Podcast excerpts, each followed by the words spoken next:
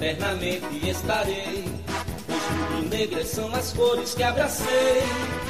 E o abraço de tão forte não tem separação. Pra mim, o meu esporte é religião. A vida a gente vive pra vencer.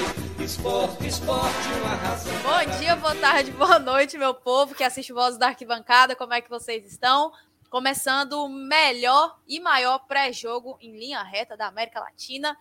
Hoje a gente vai falar de esporte e Ceará, válido aí pela rodada não sei que número da Série B, 15 rodada da Série B, é, que vai acontecer domingo, às 6 horas da noite, no estádio Adelmar da Costa Carvalho, vulgo nossa queridíssima Ilha do Retiro. Mais uma partida aí que a galera tá on fire, muito pelo fato da final da Copa do Nordeste, né? Então a sede de vingança tá aí, firme e forte. E algumas coisas a serem pontuadas nesse pré-jogo, mas a gente vai falando durante o programa. Começar a dar boa noite hoje, a bancada tá cheia.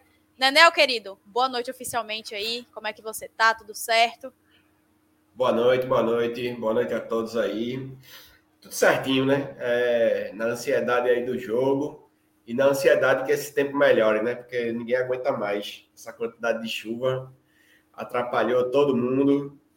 E, mas vamos embora, que eu tô confiante de novo. Eu falei aqui que estava confiante no 3 a 0 contra o Ju Juventude e profetizou, se cumpriu. E eu tô confiante que vai ser 2 a 0 para o Leão domingo. Vamos embora que o esporte vai Deus ganhar de novo. Ouça. Deus te ouça. Luquinhas, boa noite, querido. Boa sexta-feira. Tudo certo aí?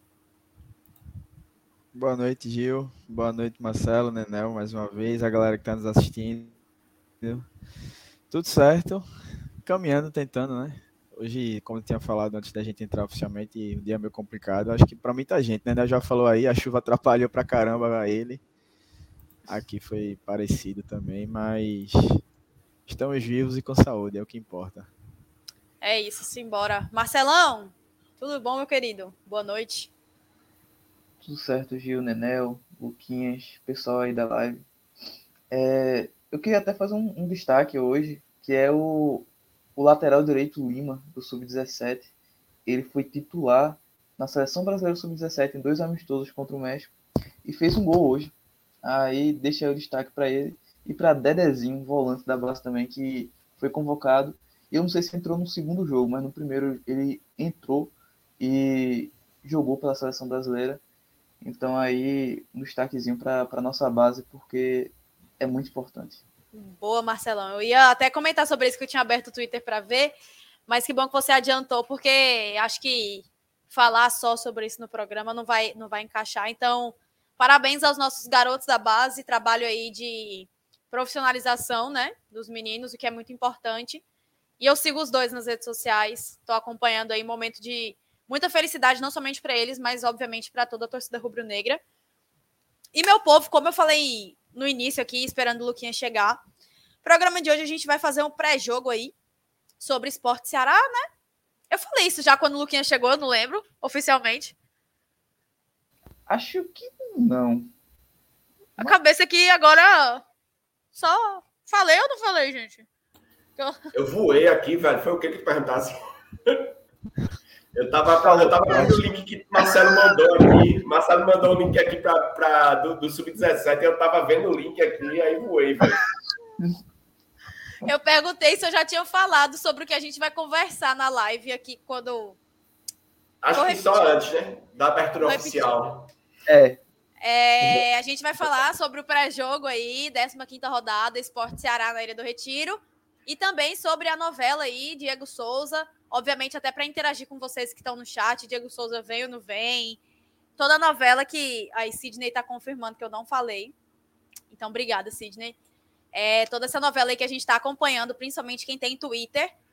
É, se alguém puder, inclusive, separar os tweets aí de André Galindo, é, Steve Jones e tudo mais, a gente mostrar ao vivo aqui vai ser, vai ser importante. Mas, meu povo, antes de começar oficialmente, Deixa o like, inscreva-se aqui no Vozes da Arquibancada, no nosso canal do YouTube, e nas nossas redes sociais, arroba Vozes da Bancada Underline. E se liguem aqui nos shorts também do YouTube, que a gente está fazendo um trabalho muito legal. Mais precisamente, né, Nel e Dudu estão aí blogueirando on fire, é, botando a cara e criando conteúdo. Então é muito importante a interação de todo mundo, vice. É... Bom, por onde começar nesse esporte Ceará?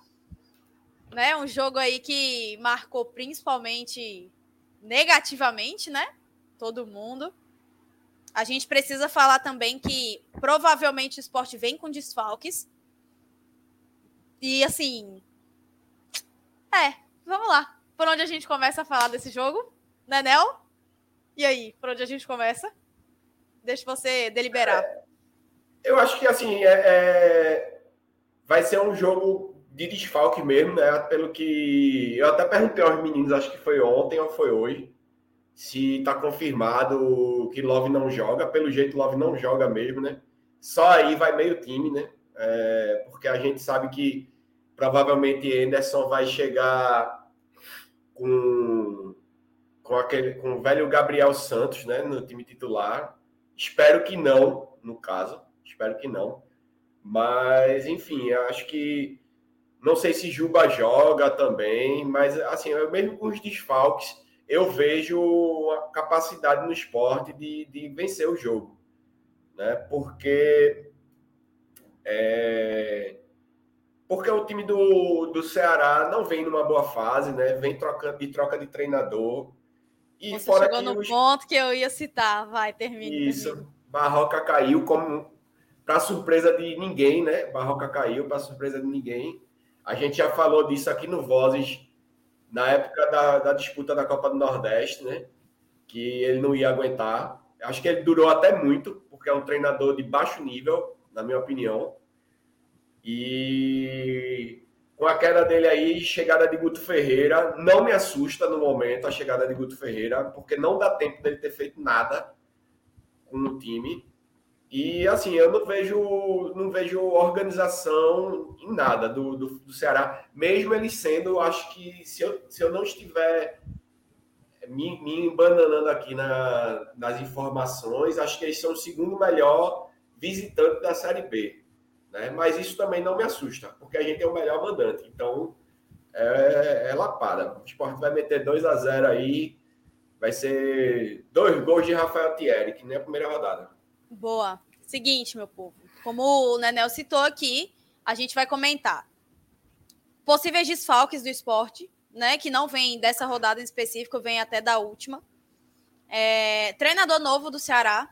Barroca caiu. Guto Ferreira, um treinador um tanto quanto conhecido na Ilha do Retiro.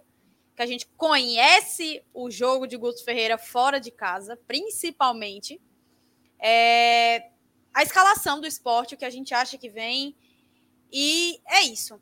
Eu vou começar, né, né? Já dei um resumo do que ele acha, né? Que Gabriel Santos vai vir como titular aí, se Love for é, concretizado que ele não joga. Eu confesso que acredito que amanhã vai ter algo um pouco mais concreto. Um pouco mais concreto, não, porque o jogo já é domingo, 100% definido, né? Se Love vem, se Love não vem. Mas a última notícia que eu tinha visto, eu não me lembro se foi do GE, era dizendo justamente sobre isso, que Love e Juba continuavam fazendo um intensivo é, no CT para tentar se recuperar para a partida de domingo. Foi a última notícia que eu tinha visto. Mas, Marcelo, e aí? A expectativa. A gente deixa para fazer a escalação por último, a possível escalação.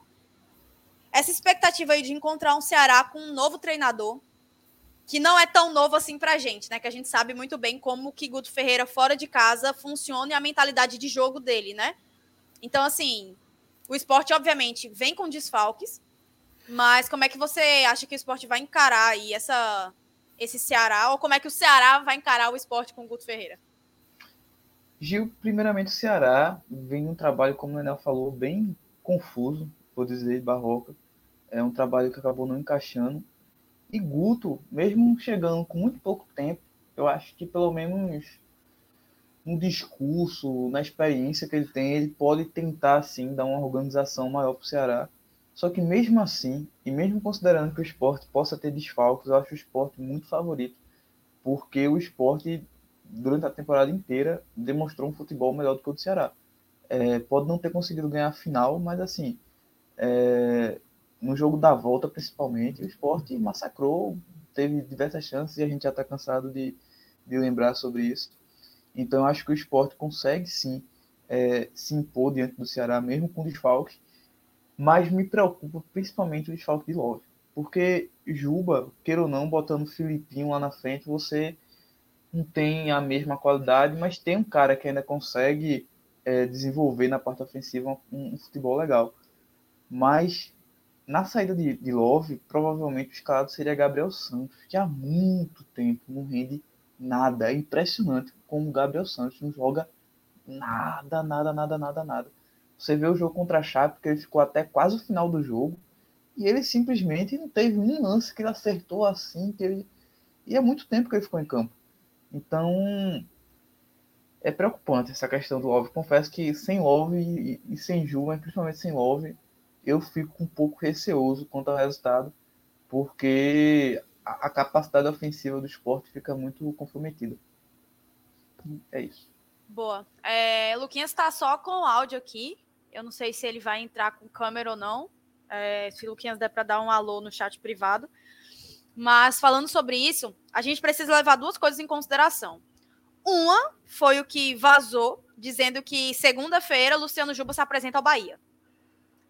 O quanto isso comprometeu não somente Luciano Juba, como a torcida também. Como vai ser o clima se Luciano Juba realmente é, entrar no domingo, se ele estiver no banco de reservas, como é que vai ser, né? Por que, que a gente já sabia, isso aí não é segredo para ninguém, que o Luciano Juba tem um pré-contrato assinado com o Bahia. Só que esse assunto meio que deu uma morrida e agora ele voltou à tona já com a, a data marcada, né? Um dia após aí o esporte entrar em campo para jogar. Então eu não sei como é que tá essa situação. Eu não sei se é, essa lesão dele é de fato uma lesão, né? Isso foi levantado, inclusive, pela, pela torcida. Será que o Luciano Juba tá lesionado mesmo ou se isso é somente para despistar ele? Segunda-feira ele viaja e acabou-se. São N possibilidades. Eu não tô aqui para julgar ninguém, eu não tô aqui para falar de ninguém, né? Tipo, o que ele vai fazer ou não, até porque eu não tenho bola de cristal. Mas é um ponto a ser levantado. E o outro é realmente Wagner Love. É... Foi aquilo que muitas pessoas falaram também no Twitter e que a gente chegou a citar, acho que em todos os programas, principalmente na época do Pernambucano a titularidade de todos os jogadores, uma hora vai pesar, uma hora vai ter lesão, uma hora a galera vai machucar em uma fase importante da competição, né? A gente já tá chegando aí na, na reta do meio para o final do primeiro turno e já é o segundo jogo que Love provavelmente não vai jogar. Ele ficou de fora aí contra a Chapecoense. A gente viu como o time perde com a saída de Wagner Love, que até mal ele é acima da média. E dentro de casa agora também contra um adversário que, infelizmente, a gente tem um calo aí desse ano. Então, é complicado, né? Hugo colocou aqui a possível escalação dele, é, dizendo que Anderson vai desfazer a merda que ele fez no jogo contra a Chape, né? Dizendo que ele vai de Filipinho e Fabrício na frente, não com Gabriel Santos. Nenel, e aí? Como é que você enxerga essa possível frente do esporte aí sem Juba e sem Wagner Love? Tu acha que vai Edinho, Filipinho e Fabrício ou vai igual foi contra a Chapecoense? Eu espero que ele faça que nem o Hugo disse, né? Desfazer a merda que ele fez, né? Eu, eu espero que ele não, não, não, repita o que fez contra o contra o Chapecoense, porque acho que Marcelo já até falou aí, a gente falou na outra live, Gabriel Santos ele assistiu o jogo de dentro do campo. Né? Sim, foi isso que aconteceu. Ele foi um, um mero espectador da, da partida. Para mim, o esporte jogou o jogo inteiro com um homem a menos. Né? Então, eu só espero que ele não repita isso. E assim, uma coisa que eu, que eu disse na, na live passada, não é querendo se gabar ou querendo dar de, de bonzão em cima do Ceará, nem nada não. Mas se você parar para analisar, o esporte não tem elenco, não tem. Mas mesmo assim, como eu já disse antes, o esporte é o melhor time da Série B. Então, acho assim que tem que se impor contra um time que está em má fase. Né? É... Ah, porque o esporte também tem essa questão de ter perdido a Copa do Nordeste. Foi traumático, foi doloroso, mas o que é que acontece? É... Eu já falei também é, um dia desse também sobre isso na minha opinião, o esporte não é um time copeiro, o esporte é um time de campeonato, porque é, a gente já viu as provas aí que o esporte não é bom de disputar a Copa. mesmo tendo vencido o São Paulo da forma que venceu. Quando o assunto é campeonato, pontos corridos, acho que o esporte vai chegar bem. Então, assim, acho que o esporte tem que cumprir a obrigação, mesmo sem Love. Love vai, vai ser muito difícil mesmo jogar sem Love. É... Juba, eu acredito que dê, como o Marcelo disse, para ser substituível. Até porque acho que é, as entradas de, de Filipinho nos últimos jogos já estão sendo por prevenção, né? O próprio Anderson acho que já falou sobre isso, que Filipinho ele meio que está sendo já testado para nova função, que vai ser substituir Juba, né? E assim, se for para Juba estar tá fazendo corpo mole ou qualquer coisa, eu prefiro que ele saia mesmo segunda-feira, né? prefiro que ele não jogue domingo e saia segunda-feira. No caso, eu vou até refazer meu comentário. Se, se for para ele realmente ir embora na segunda, eu prefiro que ele não jogue no domingo. Por quê? Porque ninguém. Eu não botaria meu pé. Vocês não botariam os pés de vocês. Tendo que uma apresentação no novo clube, onde você vai ganhar um salário astronômico é, e você vai botar o pé para correr risco de chegar machucado lá, você não vai. Então, assim, prefiro que não jogue mesmo. Né? Se, se não tiver nada certo para ele sair agora, logicamente, eu quero que Juba entre e tire onda. Agora, se, não, se for para sair, que vá logo. Né? Mas mesmo assim, eu repito, estou confiante e acho que o esporte vai ganhar o jogo. Na Ilha do Retiro, quem manda é a gente. Boa, Nanel. Antes de passar a bola para os meninos, eu botei na tela a escalação do esporte, é a última escalação contra a Chapecoense lá na Arena Condá. Renan, Cariú, Sabino, Thierry e Eduardo. Eu acho que não se muda muito essa essa defesa do esporte, né? Assim, é a que vem vem sendo titular, enfim. Fábio Matheus e Ronaldo Henrique e Jorginho no meio, né? Fábio Matheus e Ronaldo, a gente vai ver essa dupla de volantes porque Fabinho tá machucado. Então, é, Fábio vem desempenhando um bom papel, como a gente já disse. Ronaldo, aquilo de sempre. E Jorginho é Jorginho. E à frente foi Filipinho, Edinho e Gabriel Santos. Eu e Hugo estávamos com o pneu furado no meio da BR. E quando saiu a escalação, eu estava com 15% de bateria, o Hugo estava com o celular desligado, já sem bateria. E a gente viu que era Gabriel Santos. Quase que a gente desligou pro, pro seguro e falou assim: Ó, oh, não, pode deixar aí, vem lá para as 9, 10 horas, só para não ver o jogo depois que a gente viu essa titularidade de Gabriel Santos. Mas é isso. Fazendo a comparação aí, Marcelo, como é que você acha que vem à frente do esporte? Você acha que vem mais alguma mudança na defesa, meio-campo, volância, ou você acha que vai ser mais ou menos isso mesmo?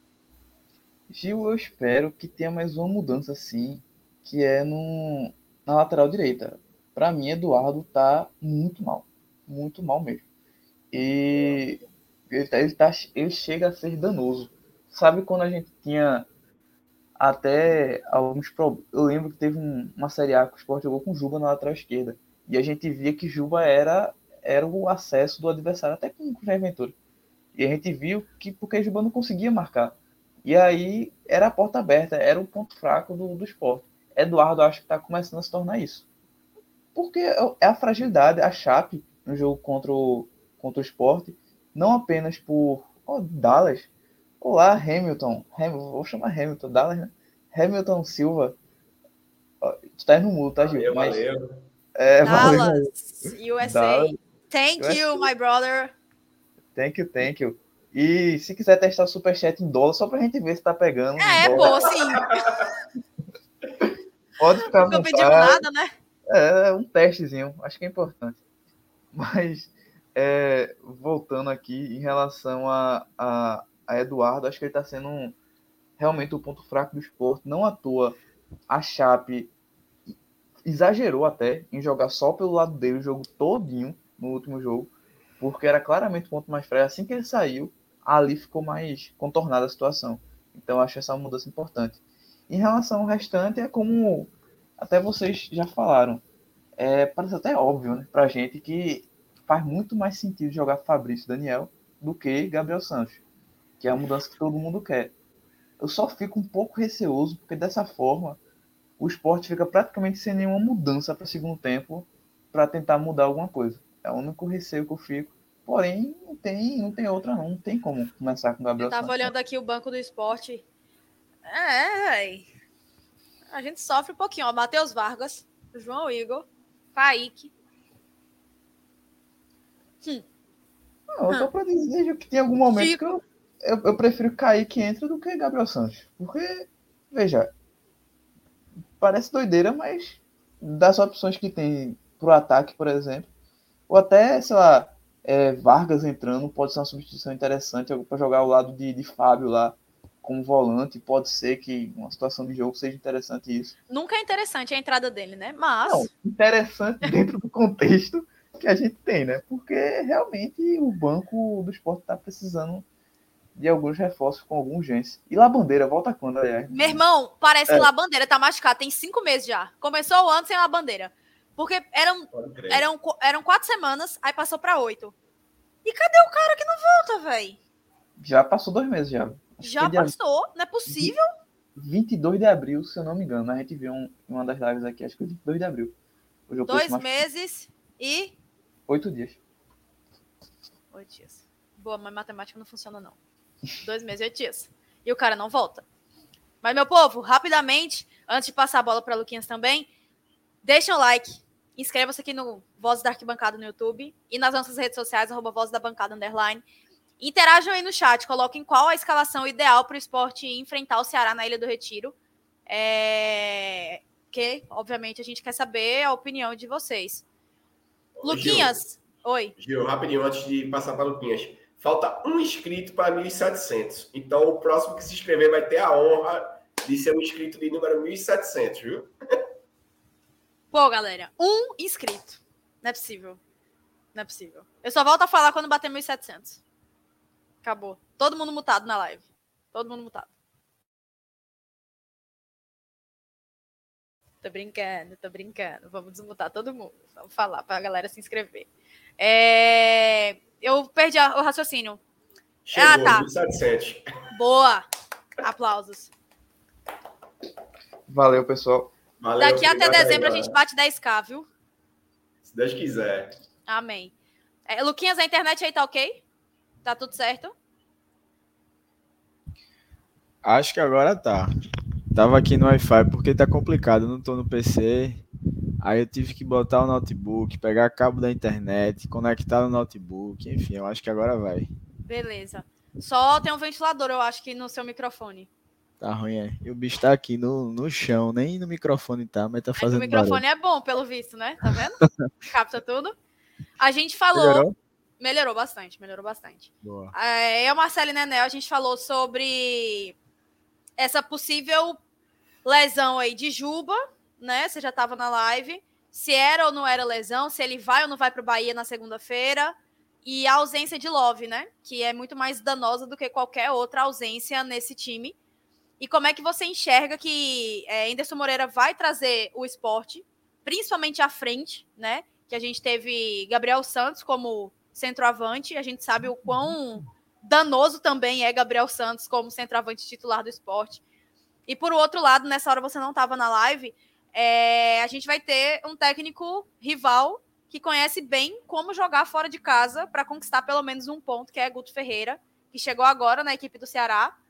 E Nenel falou que não tá com medo porque não vai ter tempo de Guto Ferreira fazer nada. Né? Não tá confiante.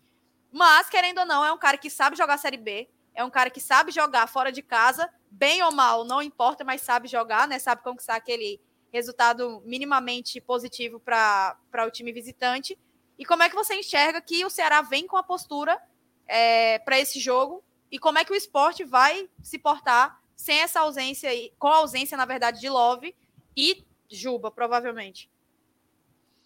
Gil, começando por Love e por Juba, Sidney até colocou aí na- nos comentários que Igor Moura, Igor Moura, da Rádio Jornal, informou que o problema de Juba é na virilha. Então, o problema na virilha realmente é mais complicado para você recuperar. Já o de Love foi posterior da coxa. Talvez seja um tempo menor, possa ser que não jogue domingo, mas acredito que seja um tempo menor que o de Juba. E eu acho que né, até o Nenel que falou, eu acho que o esporte perde mais quando o Love não está em campo. Por mais que Juba seja decisivo também, mas vem jogando mal, tem partidas que ele também não está conseguindo ser decisivo. mas eu acho que o time do esporte gira muito em torno de Wagner Love, e principalmente Wagner Love estar bem.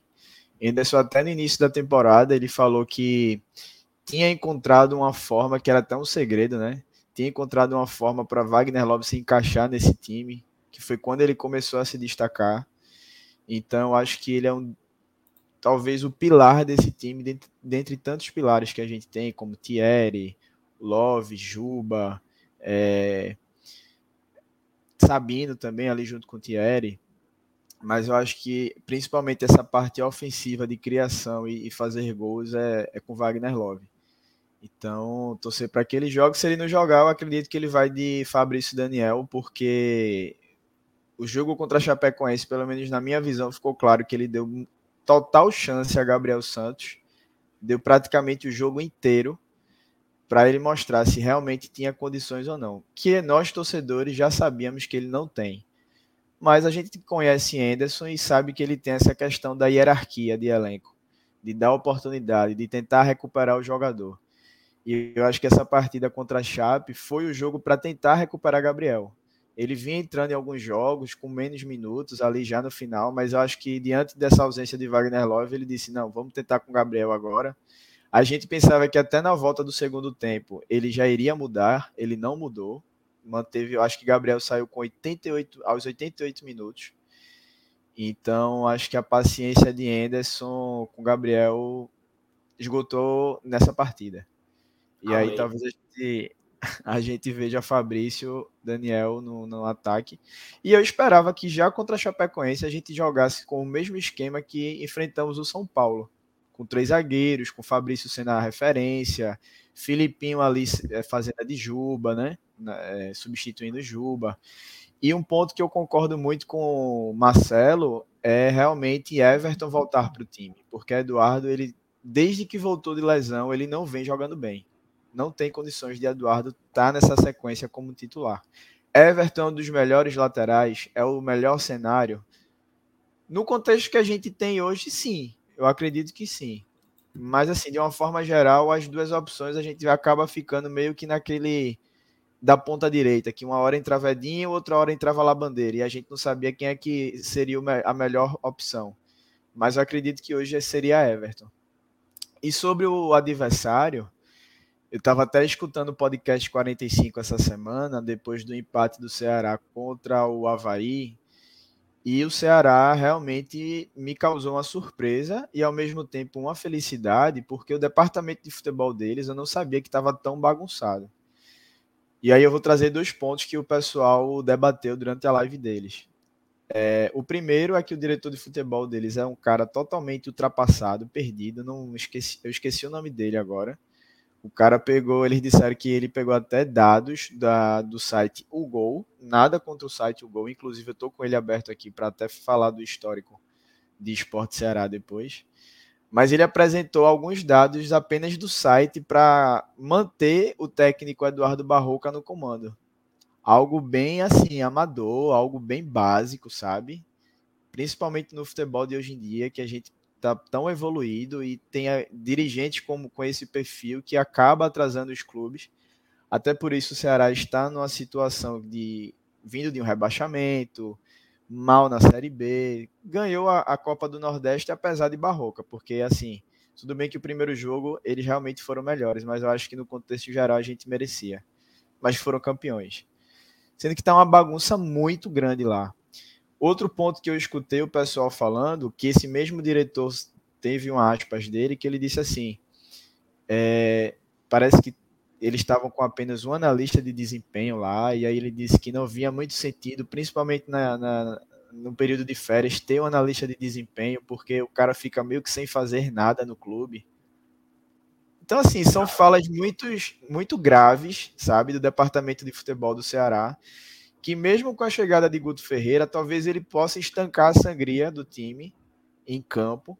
E eu acredito que o Ceará não vem aqui para vencer a partida. Eu acho que Guto vem mais para ser pragmático, como ele costuma ser, e para tentar um ponto. Se de repente conseguir uma vitória num bambo, ótimo para eles.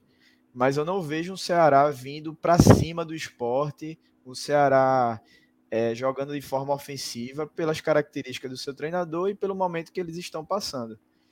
Então, acho que o esporte tem que aproveitar essa, esse momento do adversário e impor o ritmo que a gente está acostumado, né? principalmente dentro de casa, onde o esporte realmente consegue jogar o futebol que a gente está acostumado, que é muito diferente de, de, quando o esporte é visitante. Boa, Luquinhas. Então, chegamos aqui Ô, a uma Gil, conclusão. Oi. Eu queria botar aqui a escalação do Ceará do último jogo, para que os meninos também pudessem falar, né? Bote, bote, bote. Para ter uma ideia aí, mais ou menos, e fazer uma análise do que pode ser que vem aí. Aí, ó. Já de cara eu notei que o goleirinho deles lá tá barrado, né? Aquele miserável. Bruno Ferreira, Kaique, Thiago, Léo Santos, William Formiga, Richardson, Zé Ricardo, Chay, Janderson, Eric e Nicolas. Meninos, vocês que acompanham mais futebol aí, eu só acompanho o esporte. É um time bom? Muitos perigos? Tiago, oh, Tiago é um cara que vem sendo muito contestado, criticado por lá. É um cara que, assim, pela, pelo desempenho não merecia estar sendo titular, mas é um dos líderes do elenco. É bem é uma situação bem parecida com o nosso volante famoso que a gente tem aqui. É, então acho que é um dos pontos fracos do, do time do Ceará. É um cara que já passou, acho que até pelo Bahia também. Não, não é um zagueiro que me agrada, um zagueiro mais pesado. É, Richardson também, um volante que acho que deveria ser titular. E o próprio Chay, que foi cogitado aqui no esporte no início da temporada. É, mas até acho que fez algum um gol, alguns gols aí né, nos jogos recentes, mas já tem a idade avançada, não é o mesmo Chay que, que apresentou futebol no Botafogo, aquele Botafogo que subiu com o próprio Anderson. Então, eu não vejo um Ceará tão forte quando tá, quanto estava na final da Copa do Nordeste, que a gente tinha um equilíbrio maior. Talvez equilibre essa partida se a gente tiver as ausências confirmadas de Love e de Juba. E aí a gente perde muito, principalmente na questão, na parte ofensiva. Mas falando só do Ceará em si, eu realmente não, não vejo esse, esse time todo, não. Principalmente essa escalação que foi a campo no último jogo. Se Luquinhas falou, eu acredito. 100%. Acredito muito. E aí, Nenel, tem alguma coisa para citar ou era só para Luquinhas falar mesmo?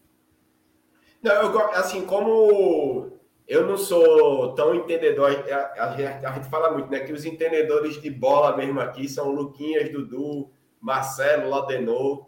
Exato. A gente, eu sou mais o, o corneteiro, né? Eu botei mais para ouvir assim, a opinião dos meninos, né? Luquinha já falou a opinião dele. E eu gostaria também que Marcelo né, falasse aí, que Marcelo entende bem mais sobre as técnicas, táticas, quanto jogadores diferenciados. Mas, na minha opinião, é um time bem mais ou menos. Eu não, não acho que, que assusta muito, não. Não, não tenho o menor medo desse Eric. Eric aqui foi um morto dentro da Ilha do Retiro. Ficou zoando, mas ganhou nos pênaltis e, e no tempo normal era para ele ter apanhado. Não fez nada o jogo inteiro. Jean Carlos é outro que para mim é só rebolador. Enfim, passa a bola aí para quem entende aí, que eu só tenho a cornetar sobre esse timinho. Antes de Marcelo começar a falar, eu vou buscar água, que é o tempo aí que, que Marcelo fala. Chego já. Beleza.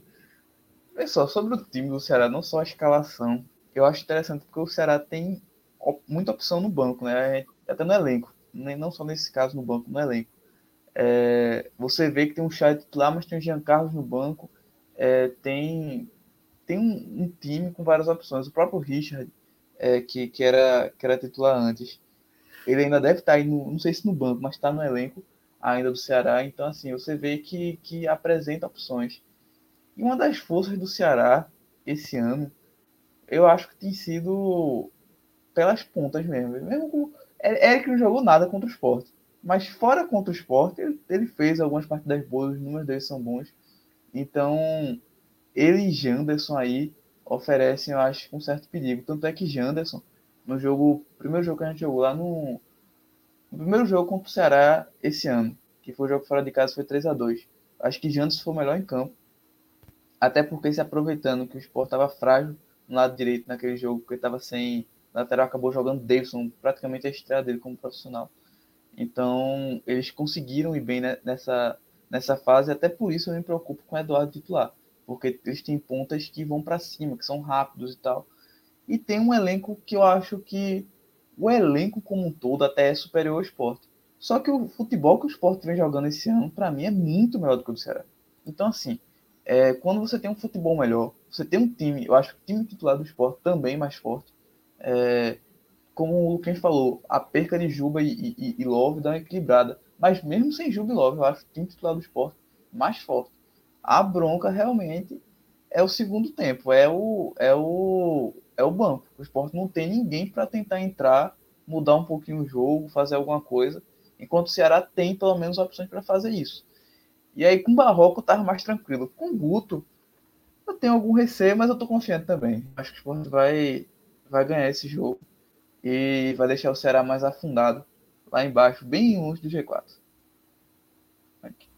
Boa, voltei, voltei. Eu concordo com o Marcelo, não escutei, mas eu tenho certeza tenho certeza que ele falou coisas que vão acrescentar muito aí para a galera que está assistindo. E, meu povo, deixa o like, tem 80 pessoas e tem metade dos likes só. Bora deixar o like aí para esse pré-jogo chegar em mais gente, né? Para, porra, sextou, todo mundo em casa, chovendo. Tenho certeza que a galera quer falar de futebol. Pelo amor de Deus. E você deixando like faz chegar em mais gente. Dito isso, do pré-jogo, mais alguma coisa para comentar? Escalação a gente já disse aqui a ausência de Juba, que inclusive, Juba, se você estiver assistindo isso, se chegar em você, parabéns aí, Juba vai ser papai. Ele perdeu o título de Juba Baby para Juba Pai agora, né? Quem postou isso foi a, a, esposa dele, namorada dele. E a galera ainda tirou onda. Meu Deus do céu, o Juba perdeu mais um título. Mas brincadeiras à parte, que venha com muita saúde, que Juba seja muito feliz aí nessa nova fase da vida dele. E é, mais alguma coisa para comentar do pré-jogo em específico? Não, acho que saiu a parcial, né? Foi 11 mil a última, né? Acho que... Foi, 11 mil. Saiu a parcial ontem, se eu não me engano, né? Hoje não, não chegaram a postar muita coisa em relação ao jogo. É, e Hugo deu alguns, algumas toques, alguns toques na gente para a gente lembrar de falar, né? Inclusive, é, eu acho que o principal aqui, já para a gente é, ir citando. Ai, meu Deus, meu nariz está coçando, velho. Período de chuva é é complicado. Eu não sei se vocês fizeram check-in para o jogo. Alguém teve problema para fazer o check-in? Plataforma? Zero. Zero é problema, isso. né? Marcelo, vai para o jogo ou vai ficar em casa? Vou ficar em casa. Vou ficar em casa. Nessa chuva, né? não. Acho que não. Vou ficar, acho que não. Complicado, né? Mas Oi, assim. Gil. Oi. É, deixa eu só. Pode terminar isso aí, mas eu queria só falar do do histórico de confrontos depois. Tá, beleza. Eita, Vou só boa. terminar aqui. Mais uma vez, é, o check-in travando no site para você fazer o check-in, mas ainda tendo ingresso para comprar, né? O que, obviamente, deixa o torcedor sem entender, porque tem lá quando você se associa que você tem o direito a um check-in. Você paga 55 mensal para ter o direito ao ingresso gratuito e o check-in está sendo barrado e você está sendo obrigado a comprar o ingresso para quem não consegue fazer o check-in ali quando abre. Então, até quando o esporte vai ficar sem explicar como funciona, se tem uma carga X para frontal, para cadeira, sociais, ampliação, geral, o que quer que seja, para ter essa dúvida da torcida sanada, ou você vai continuar deixando e o torcedor aí que se lasque, né? No final. Sempre é importante a gente lembrar isso porque o esporte não tem é, 26 mil sócios hoje, que é a capacidade da Ilha do Retiro. Então é assim, um tanto quanto contraditório. Se você vai fazer o check-in, se você vai fazer o sócio, você vai se associar na Ilha do Retiro, o que a galera fala é que, ó, você agora tem direito ao ingresso gratuito. E quando chega na hora de você pegar o seu ingresso, é, tá travado o check-in. Então, vamos ver como é que vai ser isso. É, pode falar, Luquinhas, aí, do histórico de confrontos entre esporte e Ceará. Fica à vontade. Eu abri aqui o site O Gol e por, competi por competição, né? Total são 41 jogos entre Esporte e Ceará, com 17 vitórias do Esporte, 10 empates e 14 vitórias do Ceará. Pela Série B especificamente, são 10 jogos, 6 vitórias do Esporte, 2 empates e 2 derrotas. E em casa, a gente nunca perdeu para o Ceará jogando pela Série B. São 4 jogos e 4 vitórias isso foi bastante na, naquele período em que o Ceará era, era um time de Série B, né? Que, se eu não me engano, não sei se até hoje, se algum outro time ultrapassou eles, mas era o time que tinha mais participações em Série B. A gente estava acostumado a ver o Ceará só na segunda divisão. Mas nos últimos anos foi um time que, junto com o Fortaleza, ultrapassou a gente na questão de estrutura, em organização, tudo que a gente já conhece. E partidas pela Série B a gente acabou que não, não vimos, né? não disputamos. Até por. Ou ambos estavam na Série A, ou o esporte caiu. E agora os dois voltaram a jogar a segunda divisão juntos, né? Então fica esse histórico aí positivo pra gente principalmente esse na Série B, jogando na Ilha do Retiro. Repetindo, são quatro jogos e quatro vitórias do esporte. Boa, Até rapidinho, Gil. Rapidinho. Eu só queria pedir, falar para a galera que, por motivos de problemas técnicos de chuva, eu não consegui gravar o meu, o meu histórico de confrontos que eu venho gravando toda. O cara tá muito blogueiro, influencer, meu Deus do céu. Tá até tendo que se justificar é. porque ele não fez o vídeo. Porque eu tô vendo que assim, tá sendo até bem aceito, né? Então eu vou, vou continuar fazendo. Quem não souber do que eu estou falando, tá nos shorts do, do YouTube aqui do nosso canal. Aí tem análise técnica, análise tática de Dudu aí, da, é, o quadro que a gente criou, eu e ele aqui, né? Na, na meio que na brincadeira, mas é, analisando reforços em um minuto, onde Dudu tá fazendo a análise de quem chega aí no time. E eu faço também a, é, o histórico de confrontos, né? De todas as rodadas. Fora brincadeiras que a gente posta, né? E algumas coisas sérias também. Então, corre lá depois que acabar a live e olha todos os shorts da gente que vai perder no máximo 10 minutos. Boa, Nenas. Boa. Pré-jogo, mais alguma coisa? Não, né? Beleza. Meu povo, domingo é dia de esporte e Ceará pela 15ª rodada do Campeonato Brasileiro às 6 horas na Ilha do Retiro. Lembrando para você que não pegou aí esse início de programa. É, vamos lá. Dois pontos importantes para a gente citar. Um, rapidamente, o julgamento de Cariús, é dia 6 agora de julho, tá? Pediram a revisão do caso e, enfim, é, Cariús aí vai ser a pena de Cariús, no caso, vai ser julgada novamente. Se o Hugo tivesse aqui, ele explicava melhor, mas enfim, como ele não tá, eu vou só passar o que ele né, me avisou. É, tem aqui dois pontos para a gente citar, além do é, jogo de domingo, que é a assinatura do contrato da Liga de Futebol, né, Liga Forte Futebol, que postaram hoje sobre, e o contrato com a empresa de arquitetura para o retrofit da ilha, que também foi postado hoje. Eu não sei se a gente chegou a postar isso aqui. Alguém tem no Twitter sobre essas duas notícias, tanto da LFF quanto do contrato da empresa que a gente da, fechou? O da LFF a gente postou e o do, do Retrofit também. Tá, deixa eu tá pegar aqui então. Calma. No nosso, né? Tô abrindo aqui também. Ah, Isso, do Vozes. Perfil. Tô abrindo, tô abrindo, tô abrindo. Pronto, peguei aqui, calma. Vamos lá, apresentar. Vamos começar então com a LFF. Tá aparecendo na tela já, né? Pronto.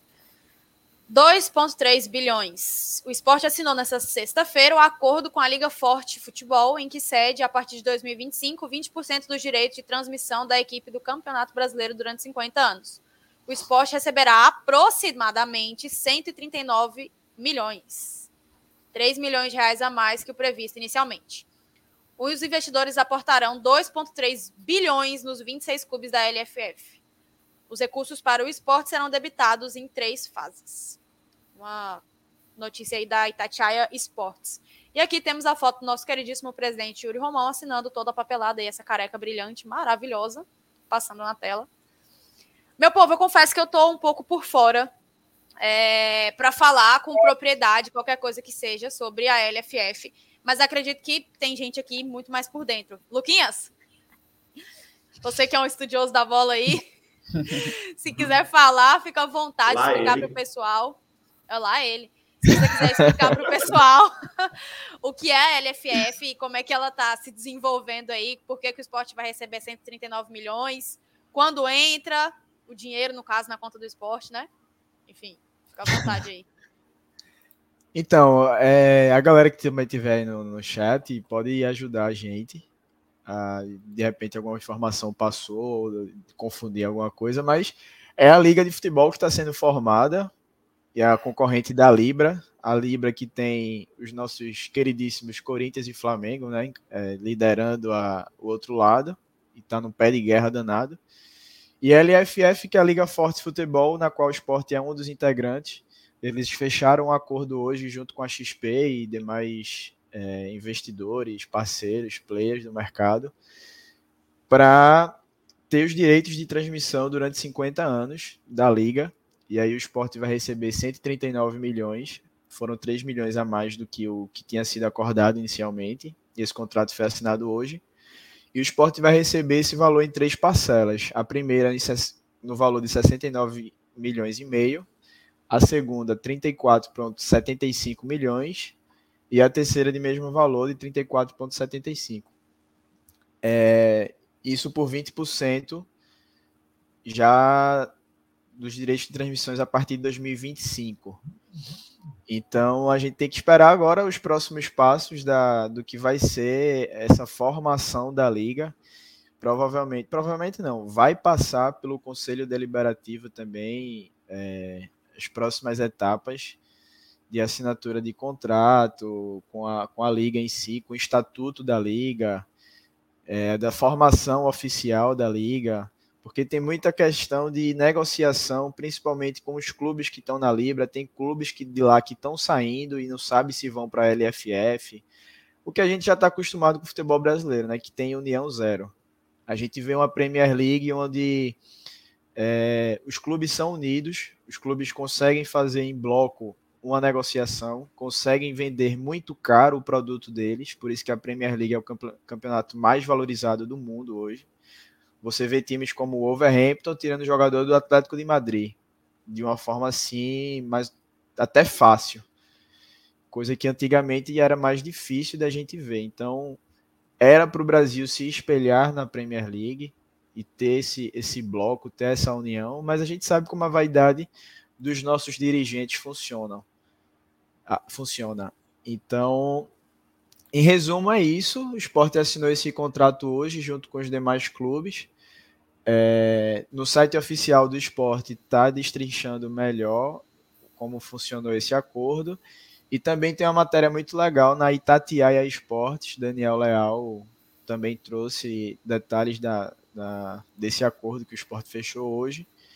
E lá também tem a lista dos outros clubes participantes da LFF que fecharam o um acordo também. Boa, Luquinhas. É, a gente pode deixar. Na verdade, pode deixar não, já está na tela, né? O Twitter do Vozes, para quem quer saber um pouquinho mais sobre a LFF. É, Luquinhas, inclusive, deixou aqui. Eu não sei, na verdade, quem fez o post, né? Mas tem a matéria aqui embaixo. Presidente do esporte, nananana. E aí, quem quiser. Tem sim, mas foi Leal. Não, eu tava falando quem fez a, o post da gente, Luquinhas, no caso, no, no Twitter do Vozes. Ah, feu, feu. Boa. O Luquinhas deixou a, a, matéria aqui embaixo, então quem tiver interesse, o Twitter do Voz está na descrição. É só clicar lá, Voz da Arquibancada, que vocês podem conferir melhor a matéria aí e entender até melhor também o que é a LFF e quando é que vão fazer o Pix. Faz o Pix pro Leãozinho, para botar o dinheiro no bolso aí que vai sair. O dinheiro chegou, puf, saiu para pagar dívida, né? mas tudo certo. E também Oi, tem Gil, qual. Oi. Oi, oi. Responda essa pergunta aí, vocês. Terei 89 anos em 2075. Final do contrato com a LFF. Será que daqui para lá veremos o bi brasileiro? Vai ter, vai ter. Eu acredito, é. eu acredito. Vamos ver, né? Vamos ver. Importante. 2075 eu vou ter 73. 73. 73? Em 75 eu já morri. já, já vou ter quase 100 anos. Ai, velho. Eu não queria nem ir. Minha matemática. Gente, sexta-feira, 9h25, eu não vou fazer conta de matemática, não. Mas quem quiser aí ver um pouquinho mais sobre a LFF, tá por aí. E eu vou colocar na tela também. E sobre a LFF, só uma coisinha que vai eu acho falando aí, vai falando aí. O esporte é o clube da Série B que mais vai receber é, valores da LFF. Tem vários clubes, é, tem vários clubes que vão participar, que participam da, dessa liga, mas o esporte é o que, pelo param, pelos parâmetros que eles usaram, o esporte é que vai receber mais dinheiro. Então. Só para. Desculpa, Marcelo. Só complementando para não ficar distante, isso que tu falou, que o esporte vai ser o clube da Série B a receber um, um, um aporte maior. O esporte, inclusive, vai receber mais dinheiro que o Fortaleza e o América Mineiro que estão na Série A. O esporte são esses 39 milhões, o Fortaleza 121 e o América 116.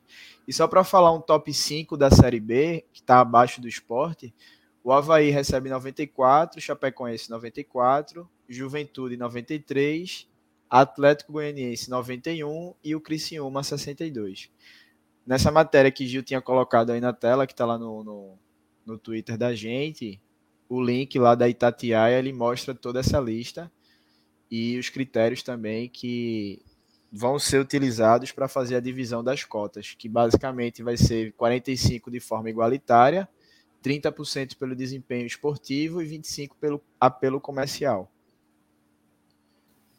E rapidinho, Gil, só para um comentário aqui de Nino aqui que ele já falou duas vezes aqui, é, Richelli quer saber quando sai esse dinheiro da Liga Forte. Agora é importante, Nino, frisar que o esporte está em RJ, tá? Em recuperação judicial. E não é bem assim, não. O Richelli achar que vai chegar aqui pegar o dinheiro que recebeu. O dinheiro vai ser pago para a justiça, né? Enfim, tem todo. Eu não sei explicar muito bem detalhes sobre como funciona a recuperação judicial, mas não é simplesmente o esporte receber e Richelli dizer, ah, tá com dinheiro, eu quero meu dinheiro, não. Ele vai receber o esporte está tá pagando o acordo de recuperação judicial e vai chegar lá, né? Vai chegar lá, só que não é de vez, não. É isso. E, inclusive, esse ponto do Nenel é importante porque a gente tem que. Eu vi muita gente discutindo no Twitter é, em que o esporte tem que gastar esse dinheiro, né? Porque as possibilidades são infinitas, praticamente. Minha gente, deixa o dinheiro cair primeiro, pelo amor de Deus. A galera já tá pensando no que gastar, nem caiu ainda. Calma, calma. Exato, exato, tem muita coisa. O que mais, o que mais o esporte tem é coisa para gastar dinheiro. Podem ficar tranquilos. Tipo a vinda de Diego Souza. Brincadeira, galera. Vamos passar para o próximo assunto, retrofit da ilha aí, ó. Uhul! É, foi uma proposta de foi uma uma proposta, foi uma proposta de campanha de Yuri Romão aí, o retrofit da Ilha do Retiro, a reforma da Ilha do Retiro, e que parecia que não ia andar, que não ia sair do papel. Muito pelo contrário, tivemos um avanço hoje, que foi o caso do esporte, sabe, menino? O esporte fechou o contrato com a JCL Arquitetura para a realização do retrofit da Ilha do Retiro. O estádio deve ser fechado após a Série B para dar início às obras. Inicialmente acertado com o escritório do arquiteto Carlos Fernando Pontual, o clube optou por outro arquiteto por questão de celeridade na obra, segundo o presidente Yuri Romão. Também da Itatiaia Esporte, de Daniel Leal, e a matéria completa tá também aqui no é, Twitter do Vozes, para quem tiver interesse é, em dar uma lida maior. Eu vou até abrir essa, porque o da LFF era uma coisa, agora dessa daqui é melhor a gente dar uma. uma... Meu Deus, galera, quanta publicidade. E até, e até sobre Deus isso, não. isso entra, essa, essa questão do retrofit, entra naquele negócio do dinheiro que está entrando da LFF. Porque e até sobre isso também, teve muita gente dizendo que não gastaria com retrofit agora, porque era para gastar com outras coisas, com contratações e tudo mais. Só que tem alguns pontos aí, né? O esporte, eu acho que a iluminação do esporte não é permitida na Série A hoje. Porque o refletor do esporte não tem a capacidade mínima que, que tem para disputar a Série A hoje. E com a LFF entrando é, na jogada, a tendência é que nos próximos campeonatos, não sei se ano que vem, mas em alguns anos, o esporte tem que fazer mais mudanças, não só na iluminação, como no gramado, como na acessibilidade, como em diversos pontos que o esporte está precisando melhorar de fato. Então o esporte tem que dar uma investida em estrutura sim. É fundamental, eu diria. Sobre essa questão da iluminação aí que Marcelo falou, até no Cast FC, que Gil também faz parte do Cast FC, é, Yuri Romão falou que o esporte o mínimo exigido para um clube de, de Série A é de 1.200 lumens. E o esporte tem 600 lumens. Isso aí é absurdo, velho. Eu fiquei impressionado. E realmente, se você pegar historicamente as transmissões da Ilha do Retiro, você nota uma escuridão nas imagens da ilha, né? Então, acho que realmente ainda bem que vai, vai melhorar essas coisas, né?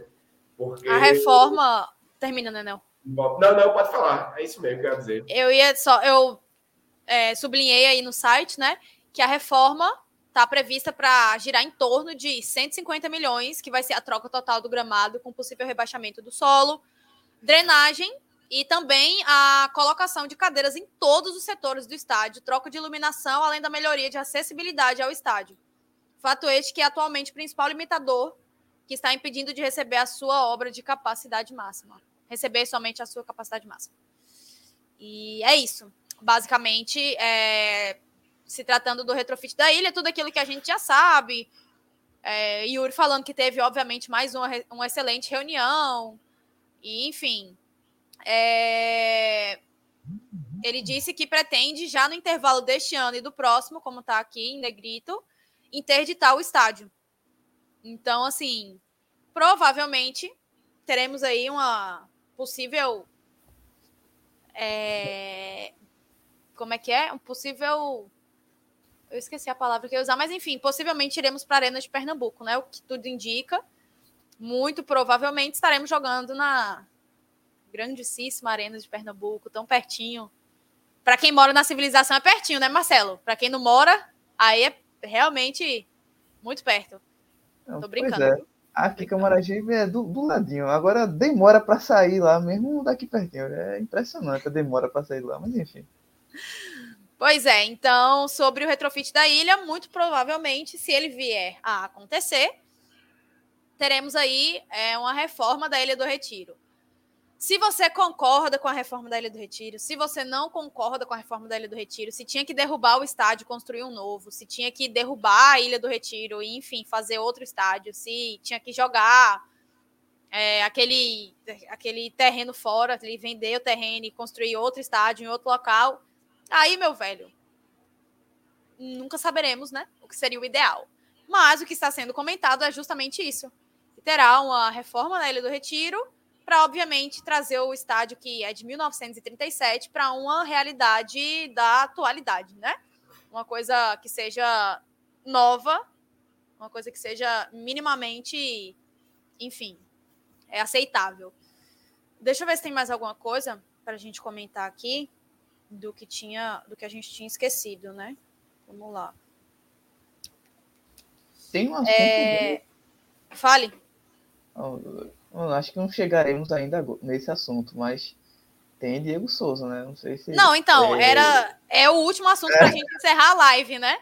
Eu tava dando uma olhada aqui para ver se tinha mais alguma coisa que a gente esqueceu. Julgamento de Cariús, assinatura do contrato da LFF, empresa de arquitetura e check-ins travados. Não, já falamos sobre tudo isso. E agora a gente fica com a melhor parte, ou a pior. Diego Souza, deixa eu até fazer um banner disso. Diego Souza. 1087. Vem ou não vem? O pai vai voltar! Eu vou pedir pizza! Porque ele é meu pai, porra! Eu amo aquele cara! Ele vai voltar! Anota aí, pode tricolor! Não, por favor, deixem o áudio. Pode deixar o áudio. Ou a gente perde a audiência, ou a gente vai bombar Exato. agora. Porque é porta é. dividida sobre o Diego. Metade Diego haters, Souza. metade fãs agora, hein? E aí? É. vem ou não vem? Rapidamente. Só para a gente começar a contextualizar. Marcelo, vem ou não vem? Eu acho que vem. Eu tô... Nenel, vem ou não vem? Vem não, vai. Eu só, Diego Souza só acredito quando ele estiver em Recife, porque é muita novela. Eu não acredito, não. Vem não. Luquinhas, vem ou não vem? Eu acho que também não vem, não. Ok. Vamos lá, meu povo, mais uma vez, chegando perto de janela de transferência, chegando mais uma vez essa, esse momento do campeonato em que há contratações, há saídas dos, dos, dos clubes. A novela Diego Souza ela volta a acontecer, ela volta a ressurgir das cinzas pelas bandas da Ilha do Retiro. Vamos lá. É, Diego Souza postou hoje que está de saída do Grêmio. Diego Souza postou um vídeo agradecendo aí pelos três anos que ele passou no Clube Gaúcho e que não segue o seu, né, é, o seu ano vestindo as cores é, tricolores do Grêmio, a camisa azul, preta e branca. E obviamente que isso foi motivo de muita festa por aqui, né? Por grande parte da torcida do esporte. Foi motivo de muita alegria. É... Mas, obviamente, que as coisas elas têm que, serem, elas têm que ser feitas com calma. Yuri Romão tinha, se eu não me engano, mandado um áudio para Ralph de Carvalho, foi um texto para Ralph de Carvalho, dizendo que a notícia que ele tinha passado de que Diego Souza tinha uma proposta do esporte já em mãos era falsa, de que aquilo dali não estava acontecendo. Eu não sei se o áudio chegou até vocês de, da, da transmissão de Ralph, dele falando sobre isso e re, se retratando da notícia que ele havia passado, que não era a notícia que condizia com a realidade. Mas aí, Diego Souza posta hoje que estava de saída, e o que acontece é André Galindo postando seu Ettore, é Steve Jones postando o que que foi que Steve Jones postou mesmo? Cadê? Vou até abrir aqui para vocês verem. Ele postou é... volta para casa, embaixador. O esporte te ama, Diego Souza. Calma que ele, ele postou outra coisa. Ele, ele tinha postado algo do gênero. Separa. Separa, cadê? Foi aqui. Separa. Ah, meu Deus. Eu acho que ele chegou a excluir. Aqui. Separa Luna. Gelada. Separa, o, prepara o coração e o ipioca. Uma cerveja bem gelada também. E muitos outros tweets que aí é, fizeram o coração da torcida rubro-negra pulsar um pouco mais forte. Tem que se levar em consideração de que Diego Souza será, até ele se aposentar, uma eterna novela. É, Yuri Romão tinha falado que o esporte tentou trazer Diego Souza em 2021. Fizeram a proposta, e estava tudo certo, Diego Souza renovou com o Grêmio. E que até então não tinham tentado mais. Mas, será que esse ano é diferente? O que é que a gente pode tirar aí dessa novela, né, Nel? Achar é uma coisa, né? Eu também acho que ele não vem, eu acho que Diego Souza vai se aposentar é, depois de sair do Grêmio, né? Como ele já saiu, acredito que nos próximos dias ele deve é, comprovar aí de fato que ele está se aposentando. Mas, e aí, né, Nel? essa novela é só realmente fogo de palha, a torcida que está emocionada. E aí? Eu, eu, desde a primeira vez que deu errado, né? Eu acho que sempre é fogo de palha, é sempre mais do mesmo. É, e, e às vezes é, é alimentado, às vezes não, é alimentado pela própria diretoria, né? Porque na entrevista de Yuri lá no cast, ele citou o Diego Souza como ah, no, no, esquema atual, não sei o que, se o treinador, meio que assim, se o treinador pedir, ele vem, né? Ele falou, se o treinador pedir, ele vem. Mas, assim, eu nunca acredito que Diego Souza vai vir de novo, porque eu acho que já passou o momento. Porém, assim, eu tenho umas opiniões sobre Diego Souza que são, assim, muito parecidas com o que acho que foi Luquinha já que falou Porra, bicho, se for para vir, para jogar com qualquer coisa, se for para contratar jogado, botar qualquer doido ali, por que não Diego Souza? Né? Por que não? Mas eu preferia realmente que o esporte desse mais um tiro certo em outro jogador. Dando como exemplo, eu vi um, um, uma sondagem, um boato hoje, falando sobre Gabriel Poveda. Né? E eu acho que se Gabriel Poveda viesse para o esporte, não sentiria a falta de um Diego Souza. Né? Eu acho que Gabriel Poveda era um nome excelente para jogar ali com. para estar tá ali como opção, provavelmente como opção, né? Porque ele não ia barrar a Love, né? Mas. E nem acho que dava para jogar com o Love, ou 10, talvez, eu não sou muito especialista nisso. Mas assim, se for para trazer qualquer coisa ou não trazer ninguém, eu preferia que Diego Souza voltasse. Mas, repito, não acredito que ele venha. Acho que é mais boato. Eu vi também essa parte de Ralph. Ralph eu vi que Ralph, durante anteontem, eu acho ele, ele carimbou o retorno de Diego Souza. E, e Yuri Romão enviou uma mensagem para ele negando, né? Então, eu tô nessa, nesse caminho aí. Eu acredito que Yuri não, não ia negar assim tão enfaticamente para é, Ralph assim, Ralph não é qualquer pessoa, né? Ralph é um cara gabaritado, né? Um cara de respeito na, na imprensa pernambucana. eu não acho que ele passaria uma perua desse tamanho em Ralph de Carvalho. Então, acho que não vem mesmo. Espero que venha Gabriel Poveda aí para a gente ficar feliz. Boa. Luquinhas, você que chegou dizendo que toda vez que se fala de Diego Souza, você coloca um sorriso no rosto, o coração acelera. O que é que se tira dessa novela? Faça a mesma pergunta: é fogo de palha? Ou será que realmente tem alguma coisa? E o seu achismo é porque o coração já está calejado de pensar que ele vem ou não vem?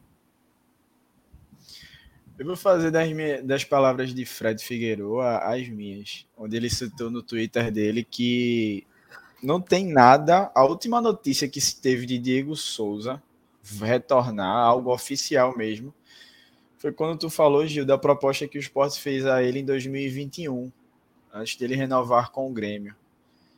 Eu ir, ir pro Grêmio, não lembro agora se foi renovação, se foi a, a ida dele para lá, enfim.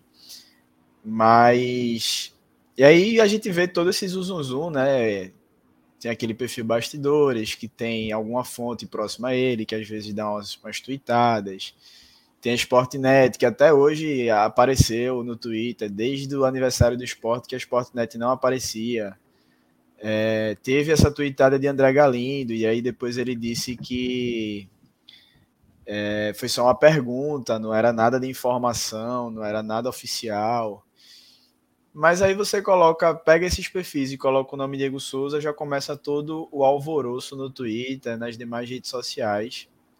E quem gosta do futebol dele, assim como eu, quem tem Diego Souza como um ídolo ou gosta muito dele, enfim, é, acaba querendo o retorno dele.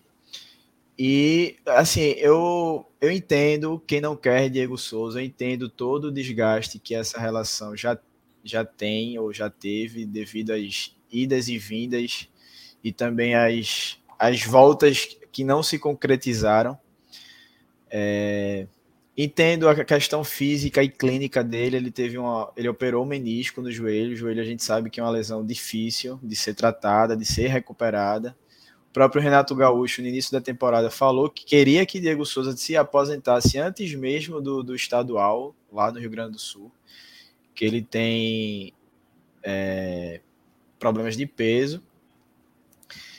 Eu entendo toda essa parte, mas é como o Nenel disse se o departamento de futebol do esporte conseguir trazer um camisa 9 para ser reserva de Wagner Love, tipo Edu, do Cruzeiro, que foi cogitado, tipo o próprio Poveda, que fez uma boa Série B pelo Sampaio, eu acho muito melhor que Diego Souza, porque são jogadores que vão conseguir render mais, mesmo que seja até o final do ano, por conta de todas essas questões físicas e clínicas comparada ao ex-camisa 87 do esporte.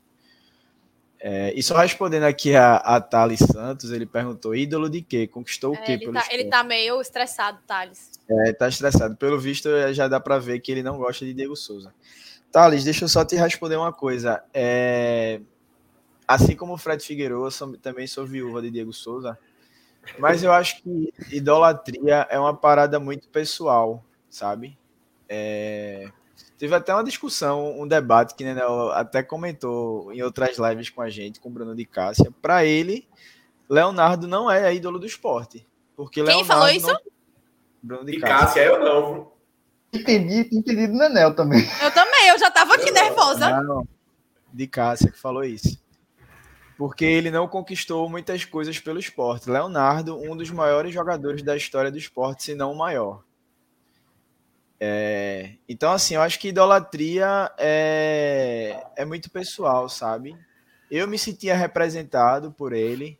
Foi um cara que foi até a seleção com a camisa do esporte. Fazia tempo que a gente não tinha um jogador assim. Foi um cara que foi artilheiro de uma Série A pelo esporte. Então, eu acho que é muito pessoal. Já tem gente colocando Wagner Love aí também como ídolo. Wagner Love também não ganhou nada. Então, assim, eu acho que vai de cada um, sabe? Questão de idolatria então, tem gente que gosta de Ronaldo, sabe? Tem gente que não gosta de Magrão. Magrão, tá? Tem gente que não gosta de Magrão. Então, assim, é muito, muito relativo, é muito pessoal essa questão de idolatria. Em relação ao campo, é como eu falei, eu entendo toda essa, essa questão física e clínica. Eu só traria mesmo por toda a representatividade que ele tem, pelo menos, e eu falo por mim, tá? pela representatividade que ele tem dentro de campo, pela qualidade que ele demonstrou ter é, quando jogou aqui pelo esporte, e até no próprio Grêmio. Agora, repito, se for para trazer um camisa 9 que realmente chegue para jogar, ajudar e que tem uma situação física e clínica muito melhor que a de Diego, obviamente que eu não quero o Diego de volta. Agora, se for para trazer um reserva da base do Internacional, um reserva que está no Ituano, para fazer uma aposta, você tendo a possibilidade de trazer um cara como o Diego Souza, se ele realmente quiser vir dentro do que o esporte pode pagar, é, eu traria Diego. Aí é, não tem nem o que discutir. Só... aí, mais uma vez, respondendo a Thales, ele disse que Love, Love não é ídolo. O último ídolo do, do que jogou no esporte se chama Duval. É, repito, Thales, para ver se você vai conseguir entender. Ídolo é uma questão pessoal, é relativa. Para você, Love não é ídolo. Para algumas pessoas já é, entendeu? Então, eu acho que esse debate de ser ídolo ou não, como eu até falei aqui, o exemplo da de Cássia, que é um personagem muito conhecido no Twitter. Para ele, Leonardo não é ídolo. Então, é muito pessoal. Na verdade, Lucas, de Cássia fala que se ganhou alguma coisa pelo esporte é ídolo, se não ganhou, não é. Pronto, então assim, é muito pessoal, sabe? Hum, eu acho que eu, eu, nunca, eu nunca entrei nessa discussão de ah, é ídolo, não é. Não, é ídolo para você e não é para mim e vice-versa. Eu só queria puxar um adendo antes de passar para Marcelo e a gente encerra, ir encerrando. É, muita gente fala de Diego Souza como um ídolo ou como uma figura é, que representou o esporte pelo fato de ele ter vestido a camisa. E não é só vestir a camisa, a gente sabe que o vestir a camisa, o elenco todo desse ano veste. Mas o elevar o patamar do esporte e de um time nordestino na época que ele jogou aqui, 2014, 2016, e de ter vestido a camisa e de ah, 87 é do esporte, não adianta, enfim, de tudo que ele fez, da representatividade que ele teve, né? E quando se falava de esporte, se falava de Diego Souza na época. O muito do ídolo é porque a geração de 2000 para frente não teve a honra de ver Leonardo, Chiquinho, e a galera que jogou aí no, no, no enfim, no, na época que o esporte era ganhava tudo. É, muita gente não viu o super time da ilha. Então, os poucos ídolos que tivemos da geração de 2000 para frente, que foi Magrão e que foi Durval, é, eles não eram midiáticos. Durval nem se fala. Durval não tem rede social nenhuma. Durval não era um cara polêmico. Durval não se envolvia em polêmica, sabe? poucas foram as vezes que a gente via Durval. Eu acho que a única vez que eu vi Durval fora de si foi naquele é, Santa Cruzeiro Sport 2 2017 pela Copa do Nordeste e que deram um tapa na cara de Durval e ele foi revidar. Foi a única vez que eu vi Durval assim, alucinado com alguma coisa. E Diego Souza não. Não que eu esteja, pelo amor de Deus, a pessoa tem que explicar tudo hoje em dia. Eu não estou comparando Diego Souza com Durval e Magrão, não, minha gente. Só estou falando que Magrão é, e Durval é não, é porque senão a galera tira tudo do contexto, né? Magrão e Durval não eram pessoas da mídia, pessoas que gostavam de aparecer. E Diego Souza não. Diego Souza era aquele cara, o que a galera chama hoje de, entre aspas, marqueteiro. Mas diferente de um marqueteiro, Diego Souza realmente vestia a camisa. Dava para ver que tinha amor ali pelo que ele estava fazendo, entendeu? Então, pode não ser seu ídolo. E tá tudo bem, você não precisa achar. Mas você tá muito nervoso para uma sexta-feira, quase hora, 10 horas da noite, cara. Se acalme. Vá tomar uma cervejinha, curtir um forrozinho aí. Pelo amor de Deus, se acalme. O coração deixa para se estressar aí no domingo. E tá tudo certo. Marcelão, para passar aí essa última parte para você, faço a mesma pergunta. Diego Souza aí, esse fogo de palha, é, acha que vem ou que não vem? O coração já tá calejado, enfim eu sou otimista, né? Eu sou convictamente otimista. A gente já teve dois casos aqui que acho que foi um jogo contra o Santa Cruz. Eu falei na, na live anterior. Ó, oh, o próximo jogo vai ter torcida, vai ter torcida Santa Cruz, vai ter na ilha, que todo mundo pensava que não ia ter, acabou tendo. Teve outro jogo que o pessoal falou, ah, não vai dar 10 mil, não vai dar. Eu falei, não vai dar uns 15 mil. Deu quase 15 mil.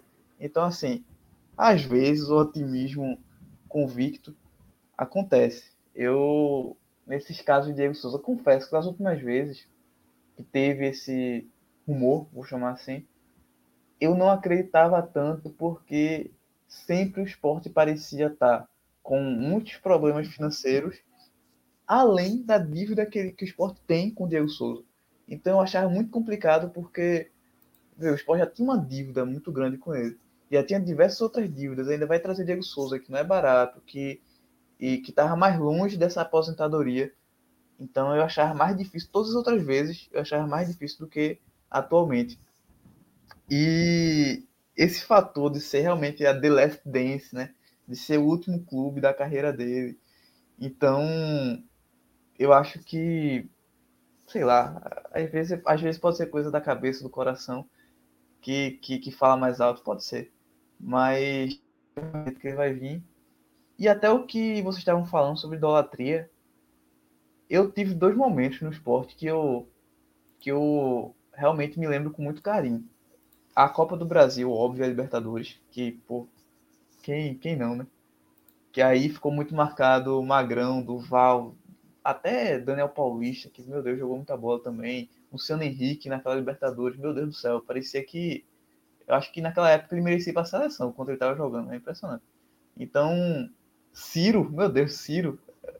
Não, pô, faz comigo não. Mas assim, é... e o outro momento marcante foi aquele 2014, 15, 16, que o esporte viveu algo parecido com o que o Fortaleza viveu nos últimos anos, em que, por exemplo, o Fortaleza ganhou a Copa do Nordeste, beleza. Mas naquela época não tinha, quer dizer, quer dizer, tinha já a Copa do Nordeste. O esporte chegou até a final. Mas o esporte, o principal do Fortaleza nesses últimos anos é ter conseguido ir para Libertadores, é ter conseguido fazer campanhas boas no Campeonato Brasileiro. E o esporte só não foi para Libertadores naqueles anos porque não, era só quatro vagas, né? O esporte chegou a terminar é, é entre. Foi em sexto, não foi? Foi em sexto, se eu não me engano. O campeonato lá de 2016. Então, assim. 15. 15, pronto, boa, né? E aí é, acaba. Poxa, era muito massa ver o esporte com com Diego Souza, com André, com aquele time que podia vir qualquer time no Brasil que o esporte encarava de frente, ia para cima e, e, conseguia jogar, jogar um futebol legal. Então, assim, isso, isso acaba gravando muito na memória afetiva da gente. Então, aqueles caras lá, e, esse, e o representante desse pessoal é Diego Souza, pô. Diego Souza foi para a seleção, vestiu lá Marcelo Neymar, aquela foto clássica com, com todo mundo camisa do esporte é muito difícil a gente não não sentir nada com essas coisas, né? Mas em relação à contratação dele, como até você já falaram, principalmente Luquinhas, tem que ver algum, alguns aspectos, sim. É, primeiro, aspecto físico. Não dá para trazer um cara que não vai aguentar jogar ou que ainda tem que se recuperar de uma lesão, porque a Série B daqui a pouco acaba. Então, se fosse três meses para ele se recuperar da lesão, que nem a Bandeira está tendo agora, não vale a pena, sabe? Tem que ver a questão salarial. Não dá para contratar um cara que o esporte não vai conseguir pagar, até porque o esporte. Mas isso aí eu estou bem, bem tranquilo, porque nessa parte financeira o esporte parece estar bem organizado. Não vai contratar caso não possa pagar. E tem e tem um fator de ele aceitar ser reserva, porque eu quero que o Souza venha, quero muito, mas seria pedir para o banco. E aí entrar em momentos que a gente coloca hoje Gabriel Santos, coloca hoje Kaique, entraria Diego Souza eu, eu realmente acho que cabe, mas ele tem que realmente se encaixar em alguns fatores para poder ser útil. E tem outra coisa também, que aí é uma opinião mais impopular. Esses caras que estão sendo ventilados não me animam tanto, não. Edu é o que mais me anima. Mas assim, Luca, é... Quem... Nenel falou em Poveda. Poveda é um cara que ele fez um bom ano no ano passado, mas ele tem 24 anos e foi o único ano bom que ele fez na carreira dele até agora eu não me animo tanto com Poveda, não. Mesmo sendo mais jovem, mesmo que não fosse por empréstimo, ele não, não sei, não o tipo de jogador que me agrada tanto. Edu, por exemplo, me agrada um pouco mais, porque Edu acho que participa mais do jogo, tem mais técnica do que, do que o próprio Poveda. E até Luco, já falei, até Mikael. Mikael fez um gol em um ano e meio. Eu amo o Mikael, tá no meu coração, mas assim, é, tem que ver como ele tá também. Não sei se vai dar tempo ele conseguir se adaptar a esse time tudo e ainda ajudar nessa Série B. Então, com, em meio a esses nomes que estão sendo ventilados, aí é que eu quero ainda mais Diego Souza. Mas, só para finalizar o. Oi, Gil. Oi. Eu queria só, como eu sou o, um pouco mais velho que vocês, né? Um pouquinho, né? Mais velho que vocês. É, eu queria falar só um pouquinho sobre essa questão idolatria aí e tal, é, que é interessante, assim, porque realmente eu vejo que Luquinhas é um pouquinho mais velho que vocês, eu não sei a idade certa de Marcelo, mas eu acredito que não seja tão. Eu sou dois anos mais novo que o Luquinhas. Pronto, então vocês mais ou menos vivenciaram a mesma coisa, só que eu vivi bem mais do que vocês, né? Porque ainda peguei a geração ali dos campeões de 87, né? O finalzinho deles, eu vi, vi Robertinho, vi Ribamar, Betão, é, vi Ailton, o finado Ailton, é, via, via aquele time de 94 de perto, né? Até um comentário de Felipe Garcia aqui, que o time de 94, que merecia um título de expressão, foi um dos melhores times que eu vi do esporte. Então, assim, o que, o que, o que me deixa, assim, é, que é meio contraditório, é que o, o, os maiores ídolos que eu, que estou um pouco mais velho que vocês, os maiores ídolos que eu vi não conquistaram nada de expressão, né? E isso acaba deixando uma lacuna na, na, na história deles, mas que, no, no meu entender e no de quem vive, vivenciou tudo aquilo que foi, principalmente aquela década de 90, onde a gente cai em, no, em 90, volta em 91 não, a gente cai em 89, volta em 90 e a gente joga de 91 a, o, a, o resto da década inteira de Série A. É, ficou o sentimento ali de que a gente podia ter ido mais longe, que a gente merecia ter ido mais longe. E Nenel, desculpa te interromper, porque 89, 90 aí teve o esporte sendo campeão da Série B e sendo vice da Copa do Brasil contra o Grêmio lá Exato. também, 89. Então, assim, foram é muitas emoções. Exato, exato. Então, assim, eu, eu vejo que a, a, é, a idolatria de, por Diego Souza, é, de alguns, não é de, de, todo mundo, é até explicável mesmo. Até Thales acabou de dizer também, ele é o maior ídolo dos últimos 10 anos, resolvido. Dos últimos 10 anos eu nem concordo muito, Thales, porque eu acho que pegou, nessa época aí, pegou o Magrão já também e pegou. É, ainda tinha Magrão e ainda tinha Durval, né? Então, mas ele com certeza estaria no top 5 de melhores jogadores que, que, que, vestiram a camisa do esporte nesse tempo, né? É, mas quem, quem vivenciou mais tempo de esporte, com certeza não bota Diego Souza nem no top 10, né? Porque, é que nem eu disse, a década de 90 foi diferenciada para o esporte, foi, foi demais.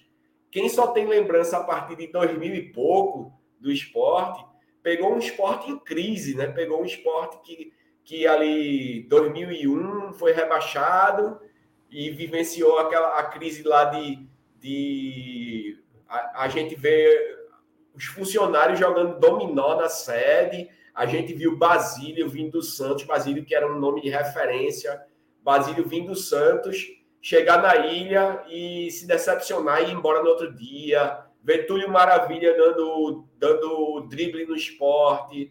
É, você viu ali é, o esporte quase caindo para a Série C, né? o esporte jogando nada no ano do centenário. Enfim, foram tantas decepções que começaram a acontecer nesse início de década, de, desse início de século, que que acaba que Diego Souza acabou sim cativando. Diego Souza trouxe um sentimento, Diego Souza é, representou o esporte, né? E por isso eu acho que ele está marcado muito no coração da galera, né? Eu acho que ele lutou pelo esporte. Então, então acho que é mais ou menos isso aí que eu queria dizer, né? É, eu fico triste que alguns ídolos meus, como o Chiquinho, Chiquinho, se você ver isso aí, eu sei que Gil vai mostrar de novo, te amo, tô com saudade.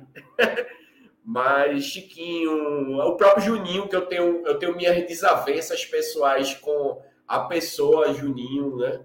Mas Juninho jogava muita bola, velho. Quem, quem viu, viu. Quem não viu, só lamento. Aqui falando dele no esporte, especificamente, tá? Porque todo mundo sabe que ele foi craque, né? Jogou na seleção, jogou Copa do Mundo, jogou tudo. Mas aqui o bicho era monstro, velho. Era monstro. O time de 94 é inesquecível, de 2000 é inesquecível. E faltou somente carimbar o título para eles serem mitos totalmente. Apesar de não Não, não. da palavra mito.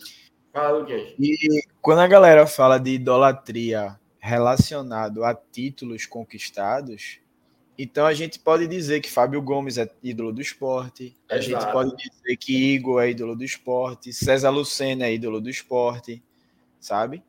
Roger, Diogo, Diogo, Luizinho Neto, que fez o que fez na, na, na final da Copa do Brasil. Então, assim, você relacionar idolatria a título, esse, esse critério ele cai por terra quando a gente coloca esses jogadores que, assim, foram tiveram sua importância dentro do elenco, conquistaram um dos principais títulos do, do- da história do clube junto com o 87, mas que, de fato, não, não são ídolos, sabe? podem ter ganho a Copa do Brasil, é um, como eu falei, um título grandioso, importantíssimo na nossa história, tem que ser muito valorizado. Mas são caras que fizeram né, muito em campo, sabe? Então você relacionar idolatria a título, como foi falado aqui no chat por alguns, eu acho que esse critério ele, ele não é válido. E obviamente, é, como você bem falou, a década de 90 foi uma década de ouro do, do esporte. E apesar de eu não ter acompanhado, eu nasci em 94, mas é só você mergulhar um pouco na história do clube para você saber a importância desses jogadores, como você falou, Chiquinho, Nildo, é, Juninho, Bosco, é, dentre tantos outros, que foi até ali os anos, o início dos anos 2000, né, aquele grandiosíssimo ano 2000, que era o, o, o aquele, aquele timaço do esporte. E teve, tem jogadores ali que eu sei a importância, sei que são ídolos do clube, mas que para mim não são, porque infelizmente eu não vi. Eu não tenho culpa de ter nascido em 94. Eu sei da importância de um Betão para o esporte. Eu sei da importância de um Vavá e Ademir Menezes, como Pedro Cocri falou, sabe? Mas para mim não, não são ídolos. Eu, eu não vi, velho, eu não acompanhei, sabe? Então, assim, eu reconheço um Carlinhos Bala, porque eu acompanhei em 2008. Eu reconheço um Magrão, um Durval, sabe? Então, por isso que eu falei que idolatria é algo muito relativo, porque você precisa ter acompanhado, você precisa ter vivenciado, você precisa ter se, você precisa se sentir representado com esses jogadores. E para alguns, é, você tem essa idolatria, você tem essa representatividade, e para outros não. Então acho que fica muito nessa questão. Pois é, e até, até sobre isso, só complementando, a gente tem um, um pessoal que fica muito tempo no esporte e que acaba virando ídolo, não é nem pela qualidade em si, né? Por exemplo, Sander. Sander tem gente que considera Sander ídolo. Sander passou muito tempo aqui. E é um cara que eu até respeito, gosto muito, mas não considero ídolo. Ele, ele teve sua importância e tal. E às vezes a gente tem alguns casos desses. É, eu lembro até de, de conquistar títulos. O camisa 10 do esporte naquela Copa do, do Nordeste 2014 era Ailton. E é engraçado. Ailton, pô, ele fez acho que um gol pelo esporte, numa série B, um golaço até, mas foi um gol. E ele jogou bem essa final da Copa do Nordeste, pô. O cara que, que vai ver daqui a 100 anos essa final, vai ver um jogo bom de Ailton, camisa 10 titular, e, e vai pensar que ele era ídolo mesmo, se for seguir esse raciocínio. Então a gente tem que analisar melhor o contexto, porque é, o futebol vai muito além dos títulos. Mas é isso. Futebol é, é energia também, né? Muito do que você se conecta com tal jogador, é muito do que você é, sente com tal figura, porque, porra, é impossível você virar e falar que Cristiano Ronaldo e Messi jogam mal. Entendeu? Mas eu, meu ídolo é Messi. Eu não tenho o Cristiano Ronaldo como ídolo. Considero que ele joga muita bola e que é um dos melhores do mundo da atualidade, mas não é meu ídolo. Entendeu? Já tem gente que considera Messi, é, Cristiano Ronaldo ídolo e não Messi, e tá tudo bem, minha gente. É questão de você se identificar com a pessoa, identificar com o que você tá vendo. Porra, eu nasci em 2002. Eu nasci em 2002. Então, a, o meu buraco é, é, assim, de questão de ídolos. Eu vi Magrão e vi Durval. São meus dois grandes ídolos do esporte. Mas. E aí? Quando eu conheci Chiquinho, eu olhei, meu pai faltou morrer quando eu disse que eu tava com o Chiquinho. E eu, assim. Tanto é que eu trabalho com o Chiquinho hoje, tenho uma amizade lindíssima com o Chiquinho hoje. Considero o Chiquinho já da minha família. Só que, pro meu pai, é uma figura assim. Meu Deus, ela trabalha com o Chiquinho. Pra minha avó, ela, meu Deus, ela trabalha com o Chiquinho. Fica nervoso quando vê. Fica assim, sem saber o que fazer quando vê. E eu, assim. Né? Tipo, galera, é só Chiquinho. E, então, assim, é muito de geração, é muito de você viu jogar ou não, e tá tudo certo, minha gente. Tá tudo certo. Você pode não Ele me ter. segue no Instagram, viu? Chiquinho me segue no Instagram. E dá os likes lá em mim. Olha, tem É. até uma comparação que Gessé tá fazendo aqui, ó. Que também eu acho que tem, assim, patamares de ídolos, sabe? Justo. Quando eu digo que Diego Souza é um ídolo de alguns, não cabe essa comparação que ele fez aí com o Magrão. Acho que Magrão e Duval tá num patamar assim inalcançável por muitos anos. E Diego Souza, se ele for ídolo de, ídolo de alguns, eu acho que ele tá num patamar, mas muito, muito, muito abaixo. Mas não deixa de ser. Magrão é aquele tipo de jogador que não entra na comparação. Sabe? É, Magrão, principalmente, eu não tô citando nem muito Durval, porque tá no Durval. patamar de, de Deus. É, Magrão, assim, no esporte, eu acho que é incomparável. É incomparável. Ah, porque Traçar é o maior artilheiro da história do esporte. Beleza, tá na prateleira de ídolo também, assim como Leonardo. Mas Magrão é incomparável.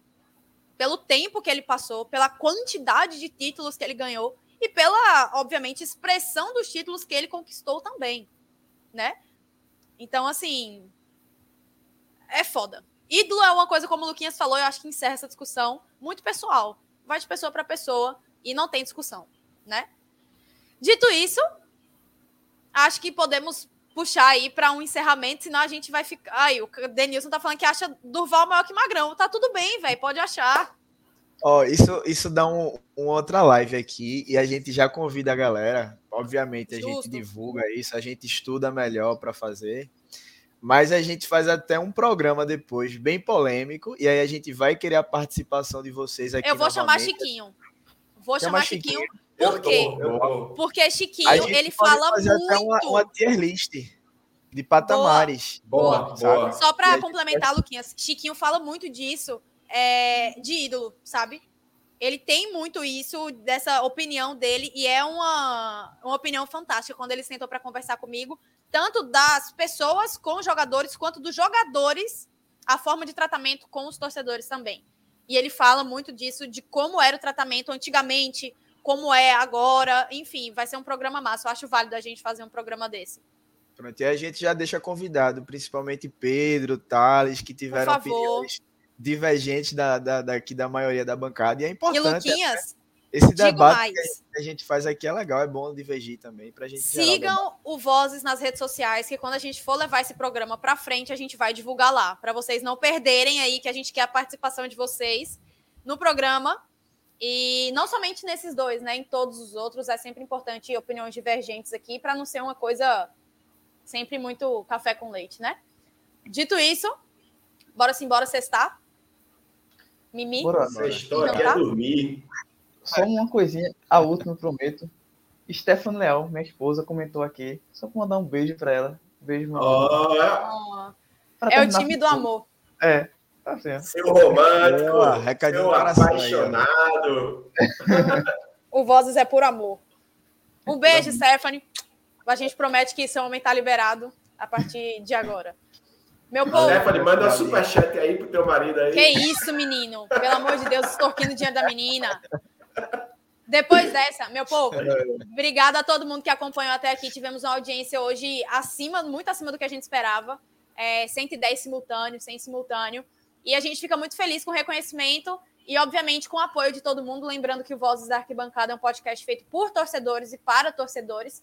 Então, lembre-se sempre disso, tá certo? A gente volta no domingo, no pós-jogo aí de Esporte Ceará pela 15ª rodada da, do Campeonato Brasileiro da Série B. E a gente conta com o apoio de todos vocês. Lembrando, sigam Vozes nas redes sociais, arroba Vozes da Bancada Underline, para não perderem nenhuma live. Às vezes a gente entra assim sem marcar nada, mas a gente posta tanto no Twitter quanto no Instagram para chamar a galera, tá certo? Lembre-se, inscrevam-se também aqui no nosso canal do YouTube.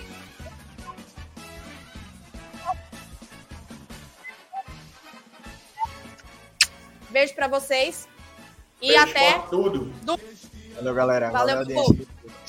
Tamo junto. Todo mundo vai cantar e dizer: ninguém segura o esporte, não. Este ano nosso time vai ser mesmo campeão. Todo mundo vai cantar e dizer: ninguém segura o esporte, não. Na ilha vou ver, hey, a turma pular, hey, de alegria quando o time entrar e mostrar a bola no pé, meu esporte em ação. Casa, casa, casa, ninguém segura o leão. Casa, casa, casa, casa, casa, a turma é mesmo boa, é mesmo da fraca. Esporte, esporte, esporte. Este ano